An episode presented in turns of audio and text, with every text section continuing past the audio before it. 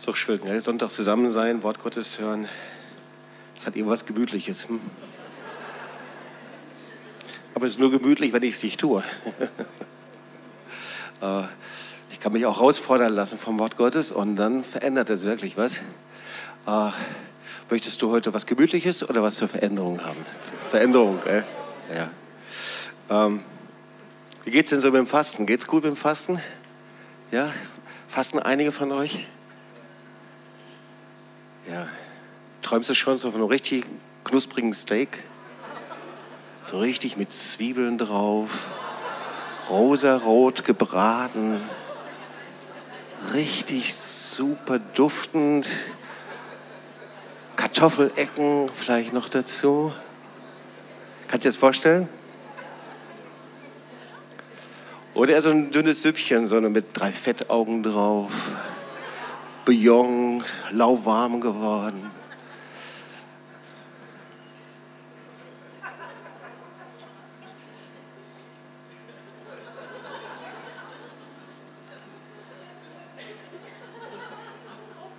Also Worte haben schon Auswirkungen, oder? Genau, darum geht es nämlich in dieser Predigt hier. Ja? Worte haben wirklich Auswirkungen. Du kannst durch Worte, kannst du Gefühle erzeugen, du kannst durch Worte sogar bis dahin, dass du es fast denkst, riechen zu können, Dinge. Bilder, Vorstellungen wecken. Worte haben wirklich eine Macht. Das ist keine neue Erkenntnis, das kannst du im Jakobusbrief nachlesen. Und ich kann leider nicht anders, als über Jakobusbrief zu predigen. Und da geht es um eine spezielle Macht. Und ich glaube, wenn wir das verstanden haben, dann haben wir einen Schlüssel in unserer Hand, der ist der hammerstarke Schlüssel. Ein Schlüssel von Gott. So, ich möchte einfach mal die Verse vorlesen. Es geht in Jakobus 3, 1 bis 10. Und bevor in dir was einschnappt und sagst, naja, weiß ich schon, positiv reden, denken, lass es doch alles mal beiseite. Ich versuche immer wieder neu an das Wort Gottes ranzugehen, weil das eine ist, das Wort Gottes zu lesen, zu hören. Das andere ist aber, dass das Wort Gottes direkt spricht zu uns. Ja, das eine ist das Logos, das andere ist das Rema, das direkte Reden Gottes. So erwarte ein direktes Reden Gottes. Und das ist etwas, was wirklich verändert. So, und ich möchte einfach die Verse vorlesen. Und ich tue das deswegen, weil wir einige Dinge einfach noch mal ganz kurz uns anschauen wiederholen möchten. So, wir sind dabei, in den letzten Sonntagen die Prinzipien, die Gesetzmäßigkeiten des Reiches Gottes zu entdecken. Und das ist eine Quelle von einem Hammersegen, von einem unendlichen Segen, wenn wir die Gesetzmäßigkeiten, die Prinzipien des Reiches Gottes verstehen. Ich habe darüber gepredigt, wenn wir diese Gesetzmäßigkeiten nicht kennen, dann leben wir in Wüsten. Es ist so, als wenn du in ein Land hineinkommst und du weißt nicht, wie es funktioniert. Das ist ja gerade eine der Themen überhaupt. Du kommst in ein Land, du weißt nicht, wie die Gesetzmäßigkeiten sind, du weißt nicht, wo du hingehst, um Segen zu bekommen, du weißt nicht, wo die Ärzte sind, du weißt nicht, wie du dich überhaupt bewegen sollst. Und genauso ist es im Reich Gottes. Und oft, die Bibel sagt, sind wir hineingeboren in das Reich Gottes, aber wir wissen nicht, wie wir uns darin bewegen sollen. Und das ist der Grund, warum Christen durch Wüsten gehen und so ein siegloses, religiöses, ein von Gesetzen und Zwängen geprägtes Christenleben. So leben eben viele Christen. Ich habe auch lange Zeit so gelebt. Ja? Und das Kennzeichen, darauf habe ich in den letzten Sonntagen gepredigt, des Glaubens ist eben nicht nur, dass du an Jesus als Herrn und Erlöser glaubst, es ist ein sehr guter und entscheidender, wichtiger Anfang, sondern es ist auch nicht, dass du das irgendwie intellektuell verstehst, wie man eben Christ sein könnte, sondern die Konsequenz, die sich daraus ergibt. Die Bibel nennt das Glaubensgehorsam. Das heißt also, ein Glauben ohne Konsequenzen, ohne Werke sagt Jakobus. Ein Glaube, ohne dass wir etwas tun, ist nutzlos, wirkungslos. Es ist wie eine Waschmaschine, die du nicht gebrauchst, die einfach da steht. Wie ein Herd, der alles kochen könnte, aber der nicht gebraucht wird. Der Glaube, ohne dass ich etwas tue, ohne dass ich handle, ist nutzlos, bleibt ohne Frucht. Damit haben wir uns beschäftigt in Jakobus 2. Und einer der Grundworte ist, werdet aber Täter des Wortes. Und wenn ihr das nicht seid, dann betrügt ihr euch selbst. Das heißt, ich kann dann mich zurückerinnern, kann sagen, da sind die Punkte, da hat der Herr zu mir gesprochen und das habe ich verändert. Da habe ich Dinge getan. Die Bibel nennt das Glauben. Das eine ist, ich höre und ich setze es um. Und das ist das spannendste Leben mit Jesus überhaupt. Wer das tut, der wächst und der erlebt Wunder und Zeichen in seinem Leben. Und ich habe dann über die vollkommene, das vollkommene Gesetz der Freiheit gesprochen. Und Jakobus meint damit, das ist alles, was wir aus Liebe tun, um Gott gehorsam zu sein. Aus der Liebe Gottes, aus der Liebe zu ihm entscheide ich mich, seinen Willen zu tun. So, damit haben wir uns beschäftigt.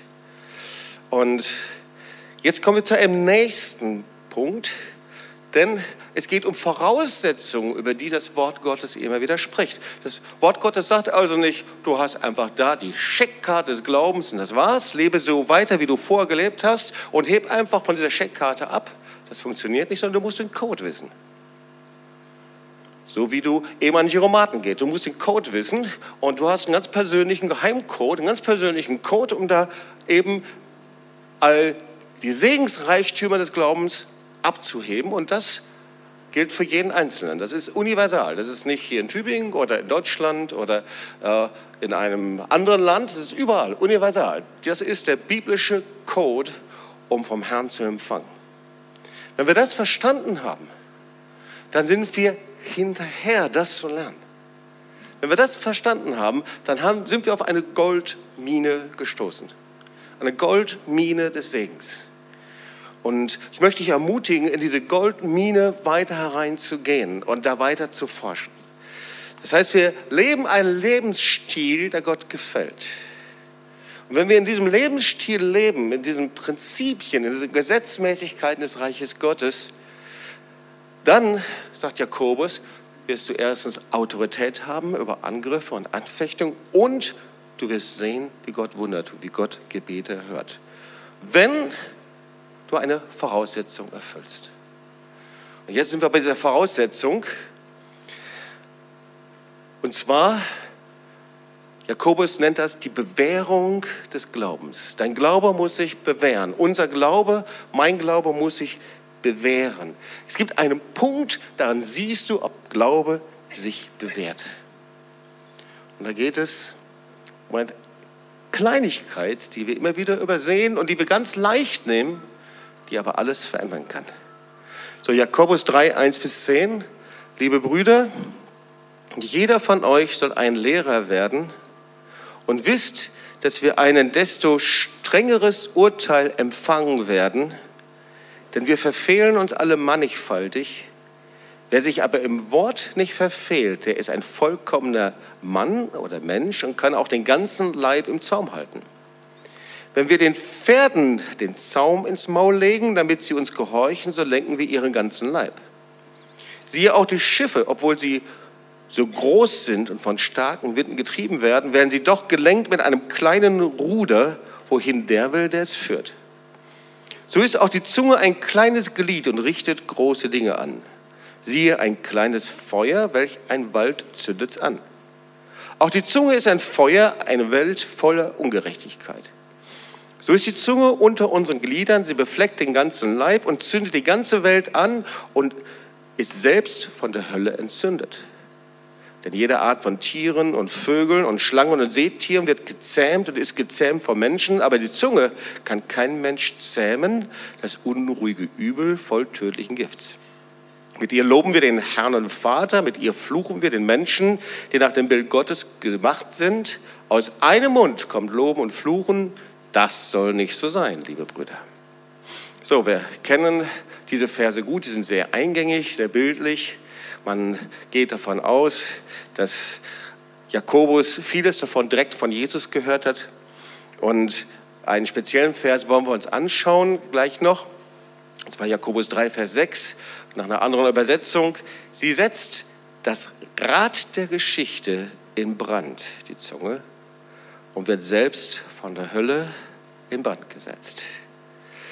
Also Bewährungstest des Glaubens, das ist dein Reden, ist unser Reden, so wie wir reden und sprechen. Das hat wirklich Auswirkungen. Und jetzt will ich mal hören, nach hinten an die Regie und an die Technik, ob das funktioniert, was wir vorbereitet haben. Der Daumen ist oben.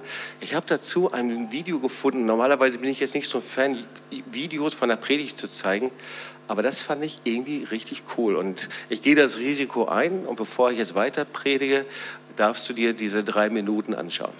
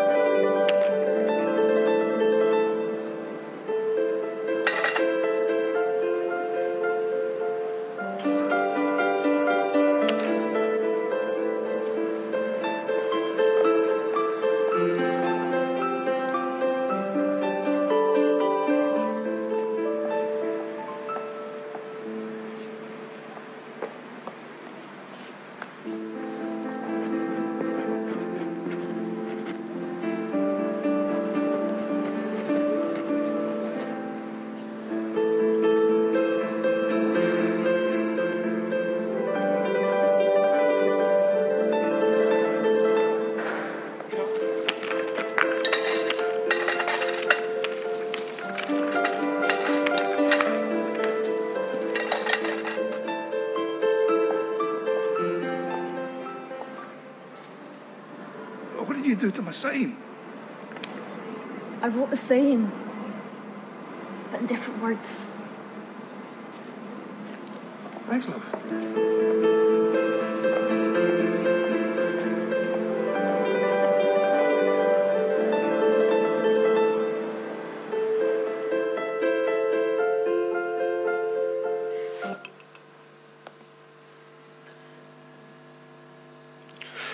Brauche eigentlich gar nicht mehr zu predigen, oder?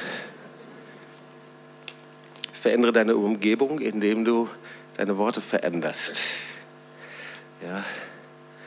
So. Bewährungstest des Glaubens, davon spricht Jakobus 3, 1 bis 12.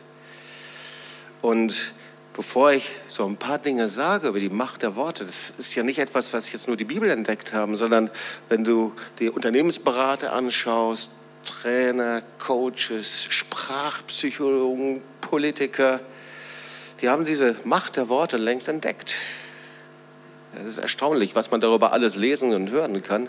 So eine der Grundprinzipien, wenn man überhaupt irgendwie was lernt über erfolgreiches Leben. Übrigens, man hätte dieses auch sehr gut von der Opferpredigt verwenden können. Ja? Also Worte haben wirklich Macht. Und unser Glaube geht durch einen Bewährungstest und Bewährung wissen wir ja, was es ist. Bewährung ist, wenn man freigelassen wird und wenn du dann die irgendetwas zu Schulden kommen lässt, dann kommst du wieder ins Gefängnis. Ja? So, also Uli Hünes, lange Geschichte, wird wieder freigelassen jetzt kommt frei auf Bewährung, aber darf sich nichts zu Schulden kommen lassen. Und genauso ist das.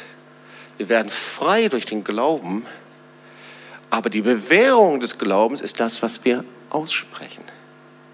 Und so oft schließen wir uns wieder ins Gefängnis ein durch das, was wir sagen. Ja, du wirst frei, ah, du erlebst Wunder Gottes in deinen Finanzen, erlebst Heilung, erlebst Veränderungen. Aber all das wird dir nur helfen, soweit du dein Reden änderst. Das ist das, was die Bibel sagt. Das heißt also, unsere Sprache hat einen unglaublichen Einfluss auf das, was du tust. Es gibt einen Artikel in der Zeit Online, da steht, Sprache hat einen verblüffenden Einfluss auf das Denken. Klar, damit können andere uns manipulieren. Und unsere Sprache beeinflusst uns sogar, wie wir die Dinge sehen. Worte können berühren, können trösten, Worte können verletzen. Bei manchen ist es so, dass Worte einem nachhängen bis zuletzt. Hast du das auch schon mal erlebt? Dass du Worte in deinen Kopf hast und die kriegst du nicht mal los? Ja? Oder Worte können Stress auslösen. Bestimmte Worte, die können in dir etwas verändern. Hunger, Durst, Ärger, Gefühle. Sie können Vertrauen geben oder Angst. Worte können auf einmal Bedrückung zurücklassen, oder die können dich lähmen. Und ich frage mich, woher kommt die Macht dieser Worte? Wenn wir das verstehen, wenn du das verstehst, kann der Herr uns, kann der Herr dich in eine neue geistliche Dimension hineinbringen. Wenn du das verstehst, dann kannst du Prinzipien des Reiches Gottes kennenlernen und anwenden. Aber entscheidend ist diese Macht der Worte und die destruktive Kraft des Redens Jakobus sagt, der Zunge kennenzulernen. Es hat Auswirkungen, unglaubliche Auswirkungen. Und deswegen wünsche ich dir, dass du diese Predigt nicht nur hörst, sondern es nimmst und anfängst damit zu arbeiten, zu überlegen, zu Gott zu suchen, mit dir selbst zu arbeiten dort. Für den Jakobus ist das so wichtig, dass es ein Zehntel des ganzen Briefes nimmt dieser Abschnitt hier ein. Und um zu verstehen, warum das so eine Macht, so eine Autorität hat, müssen wir verstehen, woher dieses Wort kommt. Es kommt von dem hebräischen Wortwort, ja, Wort Dabar. Was ist die Bedeutung des Wortes? Es ist Dabar, Dabar, das ist das hebräische Wort. Und das ist eben nicht nur ein Wort, das ich intellektuell verstehe, ein Wort, das ich irgendwie danach vollziehen kann, sondern die hebräische Bedeutung vom Wort ist, ist es ein Wort, das immer Leben hervorbringt. Ein Wort ist nie neutral. Ein Wort bringt Leben hervor. Ein Wort, wir haben den Test gemacht, bringt Gefühle hervor. Ein Wort bringt Emotionen. Ein Wort bringt Bilder hervor. Das Wort ist nie neutral. Du liest im Alten Testament, er sendet sein Wort, wir haben es heute gehört, und heilt sie. Oder Psalm 147, er sendet sein Wort, da schmilzt der Schnee. Halleluja.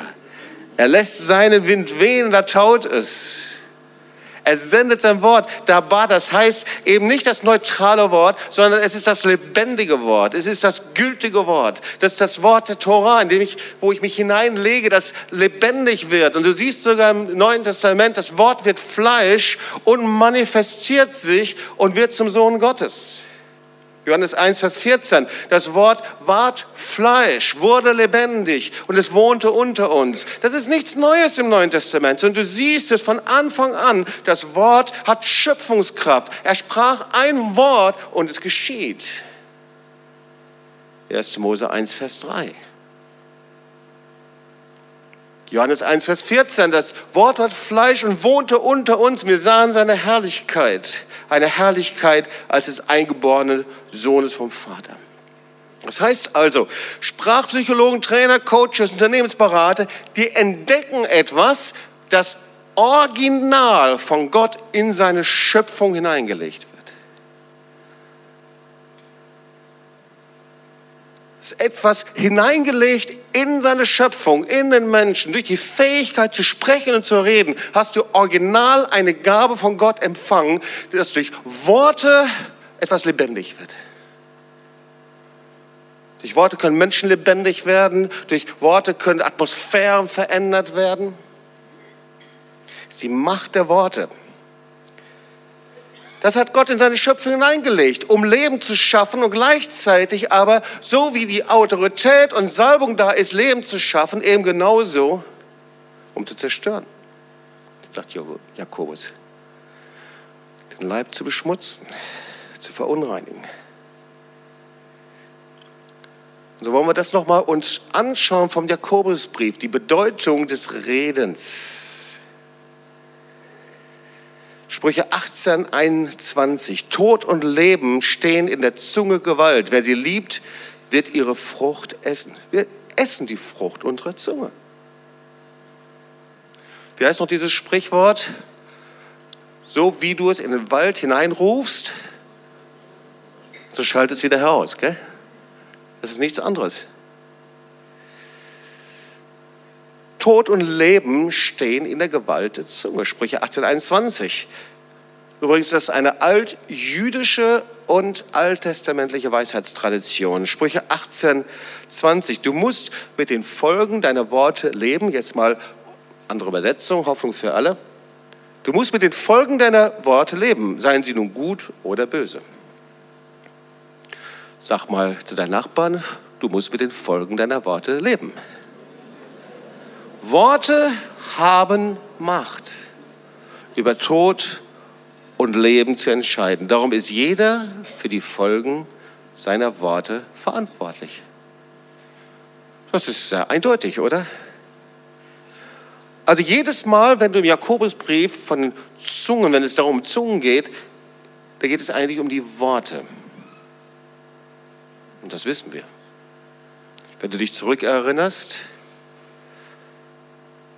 da ist Leben oder Tod in den Worten der Eltern. Das, was die Eltern aussprechen über ihren Kindern, kann Liebe und Annahme bedeuten oder Ablehnung und Zerstörung. Das kann ermutigend und liebend sein oder es kann niederschmetternd sein. Das kann in dir stecken als etwas, das du nicht wieder los wirst. Wenn in der Seelsorge mit jemandem sprichst und betest, kommst du meistens an den Punkt, wo jemand tief verletzt ist von den Worten des Vaters oder der Mutter, wie Pfeile, die man nicht los wird. Das Macht der Worte. Oder eben auch die Worte, die mal ausgesprochen worden sind. Klar, das Schweigen ebenso. Aber auch das ist manchmal beredeter als tausend andere Worte. Sprüche 12, Vers 18. Die Worte mancher Menschen sind wie Messerstiche, aber die Worte weiser Menschen und die mit Weisheit leben, bringen Heilung. Messerstiche und Heilung. Ich glaube, jeder hat schon mal Messerstiche erlebt, oder? Das Wort wie Messerstiche sind. Und ich denke, viele haben auch erlebt, dass Worte Heilung bringen können. Situation. So, wenn wir uns den Jakobusbrief anschauen und hier diese Verse, da sehen wir, dass Jakobus sich anscheinend an Jesus erinnert. Er war ja der Halbbruder Jesu. Ich habe das schon mehrmals gesagt in der Predigt. Und ich glaube, er hat eine sehr, sehr gute Erinnerung über das, was Jesus sagt. Und man merkt das auch in diesem Jakobusbrief. Immer wieder sind Teile und Anteile. Da merkt man, boah, das kommt von Jesus direkt. Also seine Predigten gehen anscheinend direkt auf die Predigt von Jesus zurück. Und das kannst du nachlesen. Matthäus Evangelium, Matthäus 12, 33, sagt Jesus dasselbe. Sehr klar, sehr radikal. Da müssen wir wirklich hinhören, ihr Lieben. Das ist nicht irgendeine theologische Erkenntnis, sondern wenn du wirklich original an Jesus dran willst, in dem, was er sagt, dann müssen wir das hören. Matthäus 12, 33 bis 37 sagt Jesus, nehmt an, ein Baum ist gut, so wird auch seine Frucht gut sein. Und er nimmt an, ein Baum ist faul, so wird auch seine Frucht faul sein. Denn an der Frucht erkennt man den Baum. Schlangenbrut, wie könnt ihr Gutes reden, die ihr böse seid? Jetzt geht es auf einmal um das Sprechen, um das Reden. Bis das Herz voll ist, dem geht der Mund über.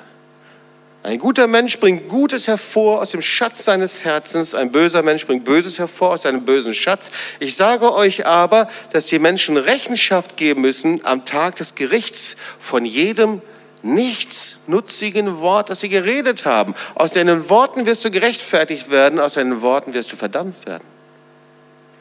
Boah, das ist der Hammer. Überleg mal. Jedes Wort, das wir sagen, das wird irgendwann mal wieder Thema sein, wenn du vor Jesus stehst, wenn ich vor Jesus stehe. Jedes Wort, das wir sagen, das wird ein Thema sein. Und genauso auch jedes Wort, das negativ war, nichts nutzig, also niemanden zum Nutzen, zum Vorteil, zum Segen. Und wir wissen, dass unser Leben von unserem Reden und Sprechen bestimmt wird. Also Worte bringen Leben oder Tod hervor. Und das sind auch Worte über uns selbst, versteht ihr? Nicht nur Worte über andere und negativ reden, sondern so, das alles, was du mal so sammeln würdest, wenn du mal dir den Tag anschaust und du lebst, alles, was du sagst über dich selbst, über äh, den Tag, über die Dinge, die dir gelingen oder nicht gelingen, über Menschen, Familie, Mann, Frau, Kinder, alles, was du ausdrückst und sagst, über äh, Menschen in der Gemeinde, um dich herum, Arbeitskollegen, all diese Worte gehören dazu. Sie bringen Tod oder Leben. Genauso sagt Jesus, dass unsere Worte zeigen eben, was in unserem Herzen ist. Wir können eben die freundlichsten Menschen der Welt sein und ein nettes Lächeln haben und gerade im Gottesdienst die, die, die besten Anbeter. Und doch ist es so, dass unsere Worte eben das zeigen, was da hier drin ist. Wissen wir ja auch, oder? Anklage, Bitterkeit, Zerstörung, all diese Dinge, klar, das kommt irgendwann bei, ich kann das nicht runterhalten. Irgendwann kommt das wie bei einer Flasche Sprudel, die ich schüttel, dann pff, kommt es irgendwann mal hoch. Über all diese Dinge spricht Jesus. Das ist ihm sehr wichtig, das ist eine zentrale Botschaft. Und gleichzeitig sagt er, die Worte, die ich euch übergeben habe, die sind so unendlich wichtig. Ihr seid die Einzigen, die diese Worte weitertragen können. Ich lege meine Worte in eurem Mund. Deswegen, ich habe niemand anderes. Ich habe nicht irgendwelche heiligen Leute, sondern meine Worte lege ich in eurem Mund. Lukas 10, Vers 16. Wer euch hört, der hört mich. Brauchen wir uns überlegen. Wir sind Repräsentanten Gottes. Du bist Botschafter. Wir sind Botschafter an Christi Stadt. Jesus hat keine andere Stimme als deine Stimme und keine anderen Worte als deine Worte, die du weiterträgst.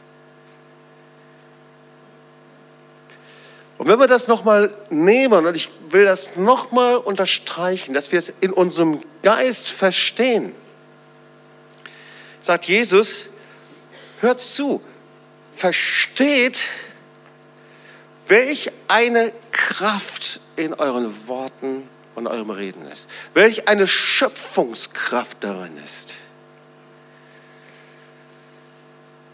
Versteht, dass ihr mit euren Worten und mit eurem Reden, mit dem, was ihr sagt, Leben hervorbringen könnt, Segen hervorbringen könnt. Und dass mit dem, wie ihr redet und was ihr aussprecht, ihr den Unterschied macht, ob ihr Erben Christi seid, die Fülle Gottes empfangt, den Segen vom Herrn empfangt, Gebrauch werdet, Frucht hervorbringt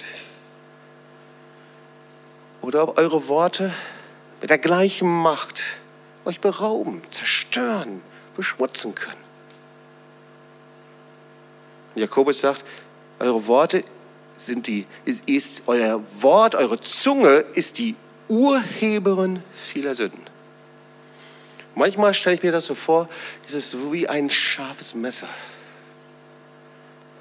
Ich erinnere mich, als ich zum ersten Mal als Kind so ein scharfes Messer in der Hand hatte meine Mutter stand neben mir und sagte, Jobs, pass auf. Und mich interessierte, wie scharf kann denn so ein Messer sein? Und ich wollte so gerne mal mit meinem Daumen da drüber gehen, um das einfach mal auszuprobieren. Weil vorher konnte ich mir nicht vorstellen, dass es scharf ist. Meine Mutter sagte, Vorsicht, Jobs. Und dann, äh, wenn man ein scharfes Messer hat, soll man wenigstens so links und rechts, wenn überhaupt. Aber ich bin andersrum und, und schon wusste ich, wie scharf dieses Messer ist. Und genauso ist es mit unseren Worten, mit unserem Sprechen, mit unserem Reden. Es ist ein scharfes Messer. Du kannst damit heilen, du kannst damit zerstören. So, Jakobus 3, 1 bis 12. Jakobus sagt folgendes: Es gibt eine Sünde, über die spricht man nicht allzu oft. Und diese Sünde, das sind Worte. Jakobus sagt, wer redet, der sündigt. Weiß nicht, kannst du dich erinnern, wann du zum letzten Mal über deine Worte, dein Reden, dein Sprechen, also richtig Buße getan hast? Irgendwann mal? Und dann sagte er zu Beginn dieses, dieser Verse, also ich hatte es jetzt falsch verstanden, muss ich sagen. Äh, ihr sollt nicht alle Lehrer werden, steht da. Aber ich habe gedacht, das tut den Pädagogen Unrecht hier einfach. Und was er damit meint, ist eigentlich, äh, versuch nicht alle Rabbis zu werden, nicht Lehrer in der Gemeinde zu werden. Das meint er damit. Weil irgendwie war es wohl damals so, dass alle versuchen, Rabbi zu sein. Und das ist ihm irgendwie, glaube ich, so ein bisschen auf den Senkel gegangen. Äh, er sagt, hey, äh, das, was ihr sagt, das, dafür müsst ihr Rechenschaft abgeben. Und dann sagt er in Vers 2, wir sündigen in vielen, wo viele Worte sind, geht es ohne Sünde nicht ab. Und führt es in Vers 3 weiter und sagt, nur jemand, der redet, ohne schuldig zu werden vor Gott, das ist jemand, der wirklich Autorität hat, ein vollkommener Mann. Und er sagt, wie kann das überhaupt sein? Wie kann das sein? Auf der einen Seite, wer viel redet, der wird schuldig vom Herrn. Auf der anderen Seite sagt er, es gibt einfach einen ganz klaren Maßstab. Und zwar, wenn du wirklich Autorität haben möchtest in deinem Leben, dann musst du dich um dein Reden und Sprechen kümmern. Und er sagt das zu den Christen der damaligen Zeit. Und das ist absolut sensationell. Weil dein Reden, dein Sprechen bestimmt, von wem du beherrscht wirst. Ob du von deiner Müdigkeit, von deinem Verlangen, von deiner Lust, von deinen Emotionen, von deiner Gesundheit beherrscht wirst oder ob du darüber regierst. Und das ist die Frage, wer beherrscht dich? Wer ist der Herr in deinem Leben? Du sagst, Jesus, na klar, aber Jesus hat dir etwas gegeben. Eine Verantwortung, wie du in dieser Herrschaft, mit der Herrschaft Jesu lebst. Was beherrscht dich? Deine Emotionen? Deine Zwänge, deine Krankheiten, all diese Dinge, wo du einen Durchbruch brauchst, wo du Erwartungen hast? Und hier gibt es einen Schlüssel. Deine Worte haben ungeheure Auswirkungen. Und darüber spricht er in Vers 4 bis 7. Und dann spricht er mit drei Bildern. Er spricht über das Pferd, ihr kennt das, mit einem Zaumzeug, womit eben dann ein Pferd gelenkt wird. Und dann spricht er, die Zunge ist wie das Ruder eines großen Schiffes und wie ein kleines Feuer, das einen schweren Waldbrand entfacht. Ich habe mir gedacht, was meint er denn damit? Habt ihr alle schon gelesen, oder? Kennt ihr? Mich gefragt, was meint er damit? Schau mal, das Pferd, das steht für die königliche Würde, für Hoheit, Macht und Autorität. Das heißt, so wie wir mit unserer Zunge umgehen und es lernen, es so zu gebrauchen, ist davon abhängig, inwieweit du und wir in dieser Autorität Gottes sind. Diese Würde, Hoheit, der Herr, wir können das nachlesen im Psalm 8, dass der Herr uns wenig niedriger gemacht hat als Gott. Er hat dich zu einem Königskind gemacht. Er hat dir Hoheit, er hat dir Würde gegeben. 1. 6, Vers 8, da siehst du, wie Mordechai gelehrt, äh, geehrt wird. Und dann reitet er öffentlich auf einem Pferd und das Pferd ist mit einem Diadem geschmückt. Und er wird begleitet und sein Kennzeichen seiner Macht. Das ist das erste Wort, worüber wir nachlesen. Entschuldigung, es ist einfach so, ich musste es nochmal sagen. Es ist in deiner eigenen Hand, wie viel Autorität und Salbung du in deinem geistigen Leben hast. Es ist in unserer eigenen Hand. Gott hat alles vorbereitet. Er hat das Pferd schon bereitgestellt, wenn du dieses Bild weiter gebrauchen möchtest. Unser Reden und Sprechen entscheidet darüber, ob wir in dieser königlichen Würde sind oder ob du vor diesem selbstzentrierten Fleisch, ich nenne das mal so, regiert wirst. Also unser Reden und Sprechen gehört zum Bewährungstest des Glaubens. Dann haben wir das Schiff. Das Schiff steht für Glauben. Also Pferd für Autorität, königliche Würde. Schiff steht für Glauben. 1 Timotheus 1, Vers 13 sagt, schreibt Paulus an Timotheus, schon manche haben die Stimme ihres Gewissens missachtet und haben im Glauben Schiffbruch erlitten. Also Schiff wird oft verglichen mit Glauben. Und der Glauben geht durch Stürme, kannst du Amen sagen? Ja? Da haben wir den Rückenwind des Glaubens, das ist der Heilige Geist. Und dann sagt Jakobus, aber du entscheidest mit deinem Sprechen und Reden, wohin die Reise geht. Sag mal zu deinem Nachbarn, du entscheidest mit deinem Sprechen und Reden, wohin die Reise geht. Ob du in eine neue Dimension des Glaubens hineinkommst, ob mit deinem Glauben Wunder siehst oder ob wir gegen Klippen steuern und untergehen. Und noch das Feuer. Wofür steht das Feuer? Das Feuer steht für etwas, das sich ausbreitet. Okay? Es kann entweder zerstören, ich weiß nicht, ich habe dann die Riesenfeuer in äh, Kalifornien vor Augen. Etwas, was sich ausbreitet, etwas zerstört. Oder das Feuer steht für die Offenbarung Gottes, die Gegenwart Gottes. Beides, ja? Wiederum, positiv oder negativ. Wir wissen, dass der Herr sich dem Mose im brennenden Dornbusch offenbart hat. Da haben wir das Feuer.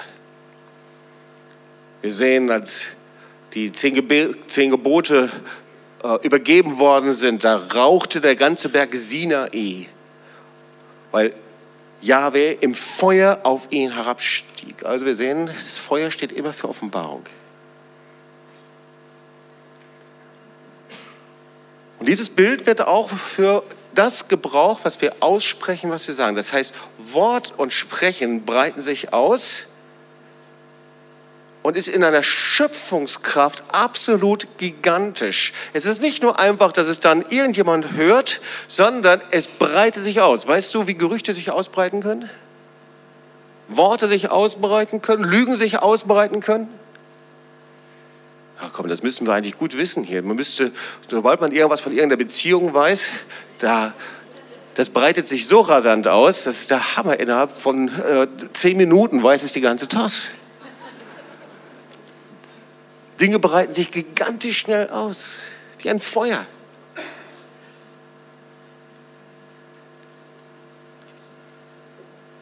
Und Worte, jetzt kommen wir zu diesem Wort, das ich besonders interessant finde, da steht, Worte können das Rad der Geschichte in Brand setzen. Ist das nicht interessant? Haben wir schon oft erlebt. Wir haben vor einiger Zeit eine Veranstaltung gehabt über die Sportpalastrede Josef Goebbels wollte den totalen Krieg. Worte können Geschichte in Brand setzen, oder? Ein paar Worte. Hitler, unsere Vergangenheit. Worte, Welten in Brand setzen können. Politiker, Staatspräsidenten mit Worten in Medien kann Geschichte in Brand gesetzt werden. Jakobus 3, Vers 6. Worte setzen das Rad der Geschichte in Brand und werden selbst von der Hölle in Brand gesetzt gibt auch positive Worte. Ja? Aussprüche, Gorbatschow, wer zu spät kommt, den straft das Leben. Oder Reagan, manche waren noch nicht geboren von euch. Mr. Gorbatschow, reißen Sie diese Mauer nieder. Der stand halt in Berlin. Und kurze Zeit später wurden die Mauern eingerissen. Also Worte haben eine Kraft. Oder Angela Merkel, wir schaffen das. Einer der Hauptdiskussionspunkte gerade. Oder aber andere, wir schaffen das nicht. Völlig konträr, fast völlig anders. Worte haben Auswirkungen, oder? Die einen sagen, die Flüchtlingswelle ist eine Krise und sofort löst es Ängste aus. Die anderen sagen, die Flüchtlingswelle ist eine Chance. Und auf einmal löst es was Positives aus. Merkt ihr, worüber ich spreche? Ja? Also das ist interessant. Wir sind gerade in der Zeit, in der Worte andere Bedeutungen bekommen. Und gleichzeitig aber auch Katastrophen, Krisenmeldungen. Ich weiß nicht, wie es dir geht, wenn du die liest, aber die Zeitungen sind voll davon. Und auf einmal sehen wir, wie durch Worte Stimmungen aufgeheizt werden. Verurteilung, Abgrenzung, Verdächtigung, Spaltung, Hysterie, bei Politikern, Parteien, überall. Misstrauen, negative, verurteilende Worte. Worte setzen das Rad der Geschichte in Brand. Und werden, wenn sie destruktiv, zerstörend sind, manipulativ sind, von der Hölle das Wort ist Gehenna hier, von der Hölle in Brand gesetzt, aus der Finsternis in Brand gesetzt. Und ihr Lieben, preist den Herrn für das Alternativprogramm Gottes. Preist den Herrn, dass ich jetzt nicht Amen sagen muss und euch nach Hause schicken hätte, dann hätte ich euch mit meinen Worten frustriert. Weißt du, die Worte der Gemeinde sind das Alternativprogramm Gottes. Sie hat so viel Autorität, dass sie Jesus herbeirufen können. Denn der Geist und die Braut, sie sprechen, komm. Wenn wir wüssten, wie viel Autorität wir als Gemeinde, als Leib Jesu haben, egal in welcher Kirche und Denomination, woher wir sind, wenn wir Jesus Christus als Herr des Lebens in uns haben, das Wort in uns haben, das lebendige Wort in uns ist, wenn wir wüssten, wie viel Autorität wir haben, wir könnten die Geschichte verändern. Und wir können die Geschichte verändern.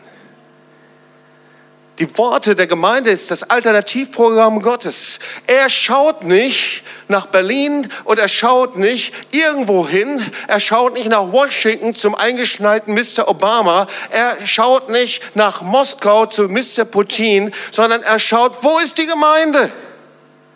Wo ist der Leib? Ich möchte Ihre Worte hören. Die Worte des Leibes der Gemeinde sind mächtiger als Medien. Sie haben die Kraft, den Lauf der Geschichte zu beeinflussen. Und ihr Lieben, dieses Wort, das wir hier in Jakobus le äh, lesen, hat eine doppelte Bedeutung. Sie setzen das Rad der Geschichte in Brand, aber man kann es auch anders übersetzen. Sie können das Rad des Ursprungs, der Geburt, in Brand setzen. Sie können etwas Neues zur Geburt bringen.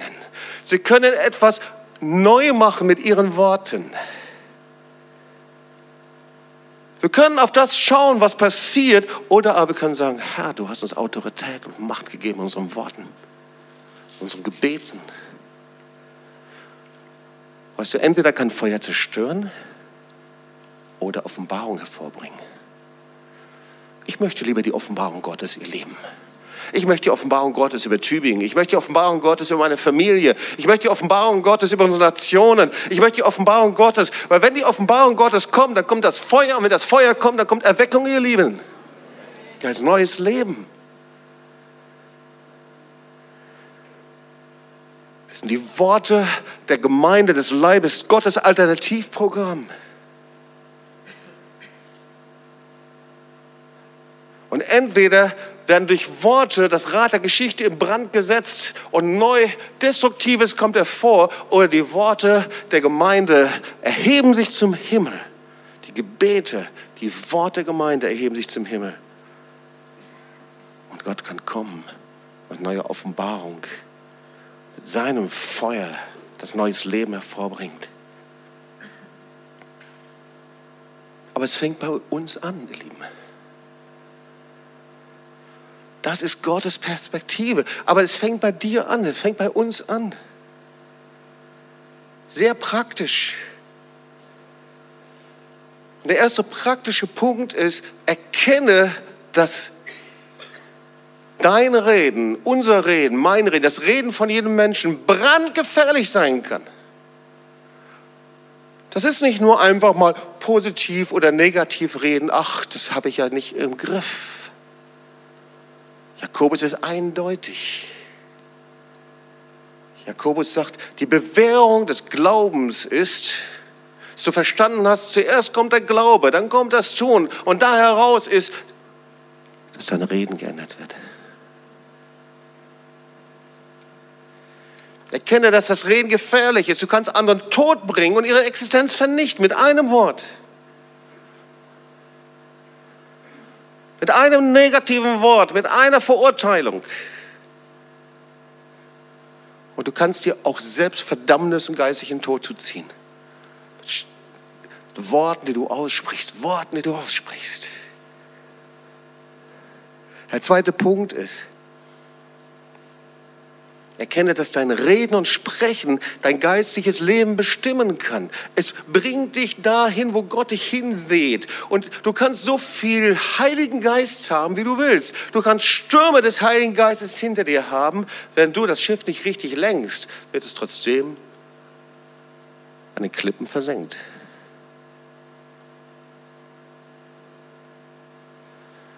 Der dritte Punkt ist,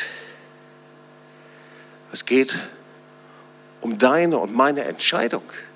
Es ist nicht etwas, was in der Seelsorge passiert, nicht etwas, was der Herr dir übernatürlich gibt. Es ist etwas, wo ich Ja sagen muss.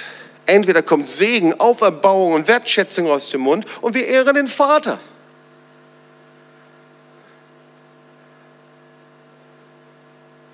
Oder destruktives, ablehnendes, negatives, Unglaube. Ich kann nicht Sätze, ich will nicht Sätze, ich mag nicht Sätze ob das jetzt Sätze sind über dich selbst oder über andere. Das ist eine Entscheidung. Jedes Wort. In dieser Weise, sagt Jakobus, damit verschmutzen wir unseren Leib. Das ist nicht einfach so, Worte sind Schall und Rauch. So sind wir doch geprägt, oder? Eben nicht. Jedes unnütze Wort zerplatzt und hinterlässt eine Dreckspur über dir. Jedes Wort, negative Wort über dich selbst, über andere, zerplatzt und hinterlässt eine Dreckspur. Das ist, was Jakobus meint. Und dafür sind wir selbst verantwortlich.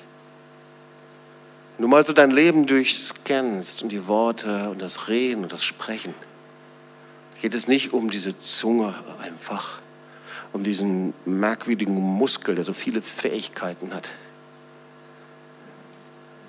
Nein, es geht um das Sprechen, das Reden.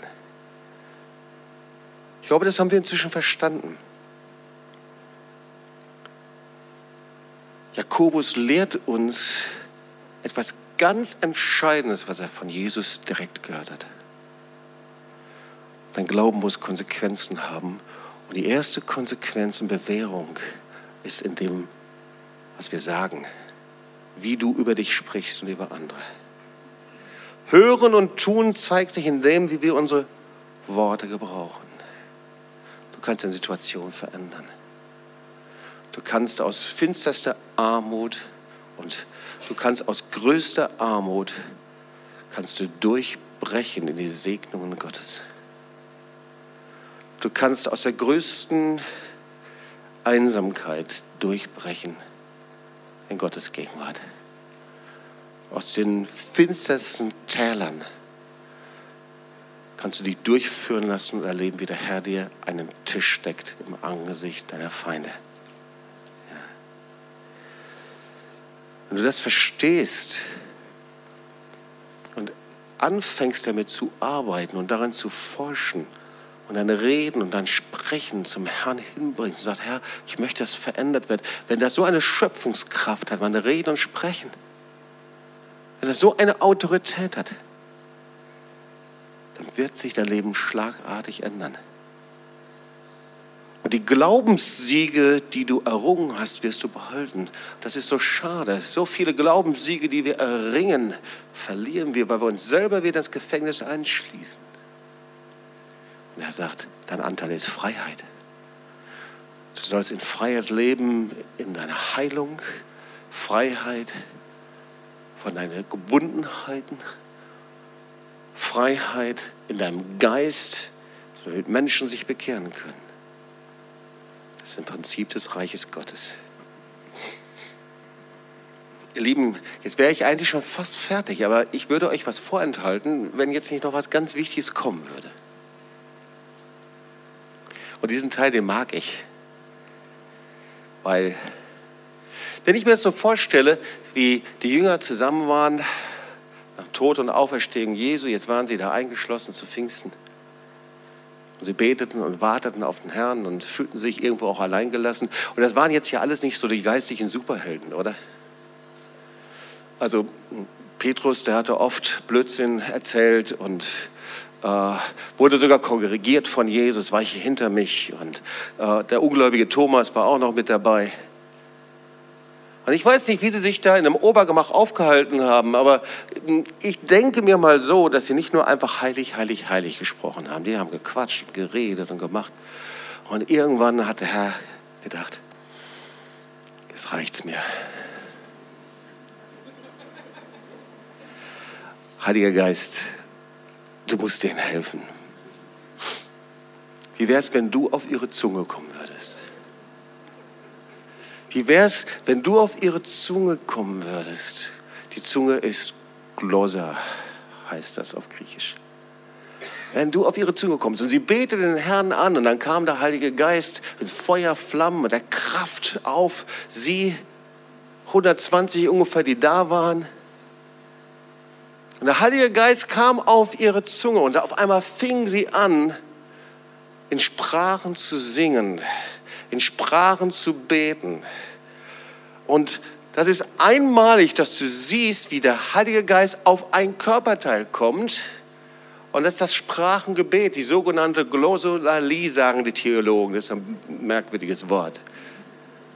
Der Heilige Geist kam auf die Zunge, kam. Warum denn eigentlich? Das wäre doch viel besser gewesen, wenn der Heilige Geist, weiß nicht, auf die Füße gekommen wäre. Dann hätten sie die ganze Zeit getanzt und gesteppt oder irgendwie sowas. Wäre doch auch eine coole Geschichte gewesen. Und der Heilige Geist, der wäre auf, keine Ahnung, auf die Arme gekommen oder auf die Ohren oder irgendwie sowas. Aber er kam auf die Zunge. Und ich glaube, dass der Heilige Geist auf die Zunge kam, weil der Herr genau wusste, wie wichtig die Worte sind, die wir aussprechen. Und es gibt so Situationen, da wissen wir nicht mal, was wir sagen. Und da kannst du im Römerbrief nachlesen, dass der Heilige Geist uns vertritt mit Seufzen vor Gott.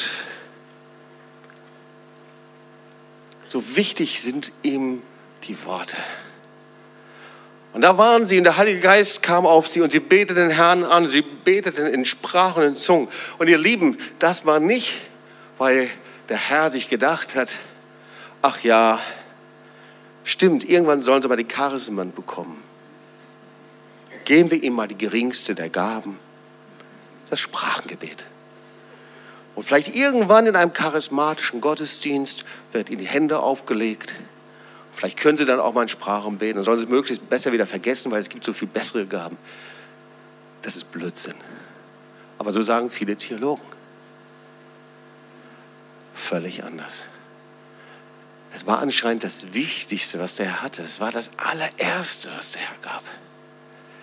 Weil er wusste, die Zunge, die Worte sind so wichtig, weil durch Worte kommt Glauben hervor. Durch Worte werden die Siege sehen. Und dann gab er ihnen die himmlische Sprache des Sprachengebetes, die Sprache der Engel. Was für eine Auszeichnung, wie kostbar. Und wie kostbar ist, dass wir nicht zurückdenken müssen, ach, die hatten es aber gut, aber das ist vorbei, sondern der gleiche Heilige Geist ist hier.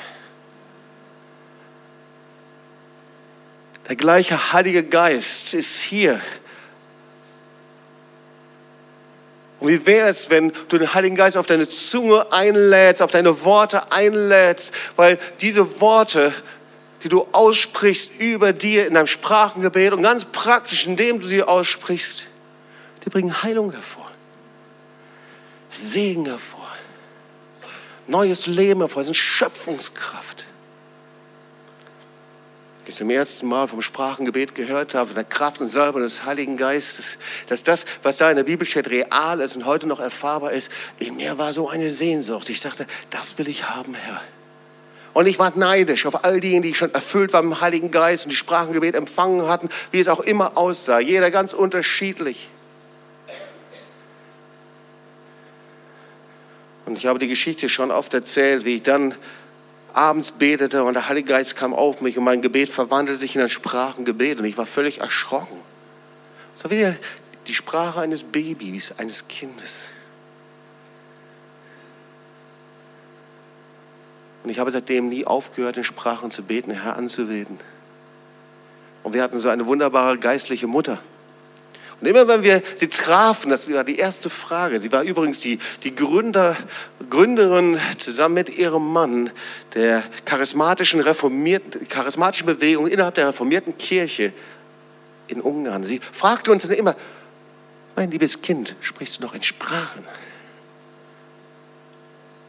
Das Sprachengebet ist den Herrn anzubeten und zu ehren. Deine Worte, deine Zunge sind ihm so wichtig, dass er mit deinem Heiligen Geist draufkommen möchte. Ist das nicht cool? Ist das nicht der Hammer? Ja. Und wie viel mehr in einer Zeit, in der Worte immer destruktiver, zerstörender werden Medien in Brand setzen, Menschen in Brand setzen.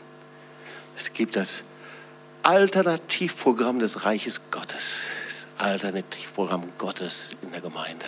Das fängt bei dir an. Das ist nicht für irgendjemanden, das ist bei dir. Das fängt bei uns an. Und es fängt damit an, dass wir und du vielleicht dein Reden, dein Sprechen reinigst vom Herrn, sagst, da ist viel Schmutz an mir. Boah, damit will ich nicht mehr leben. Und vielleicht sogar, dass du siehst, jetzt verstehe ich, warum viele Dinge nicht passiert sind, warum ich in vielen Dingen keine Durchbrüche hatte. Jetzt verstehe ich, warum ich da stehen geblieben bin, warum ich immer noch in der Wüste bin. Ich habe mich selbst eingesperrt. Und vielleicht bist du, dass du einfach Gott testen willst. Fang einfach mal das auszusprechen, was der Herr dir gegeben hat. Fang an, ihn zu danken, ihn zu ehren. Fang an, den Herrn groß zu machen, Wertschätzung auszudrücken.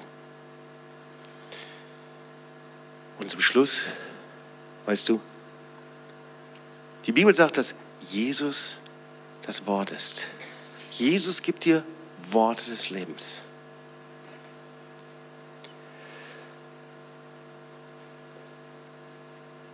Und diese Worte des Lebens, die kannst du nur von ihm empfangen, wenn du Jesus empfängst.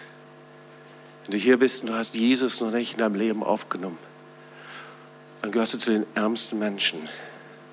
Es reicht nicht einfach nur, wenn du Jesus glaubst, sondern es muss einen Punkt geben, an dem du mit deinen Worten bekennst und aussprichst, dass Jesus der Herr ist. Dieses Bekenntnis deines Glaubens verwandelt etwas in deinem Herzen. Teste es. Sei mal mutig. Komm heute mal nach vorne. Wenn du hier bist und in dir ist so ein Hunger und du möchtest, dass Jesus, der reale, der Sohn des lebendigen Gottes, dein Leben verändert, dann komm heute. Und es fängt mit diesem Bekenntnis an in deinem Leben. Wenn du mehr möchtest als nur Religion, sondern dass der Sohn Gottes dein Leben rettet und heilt und wiederherstellt, dann darfst du zu ihm hinrennen und kannst zu ihm hinkommen. Komm, lass uns aufstehen und wir wollen zusammen beten.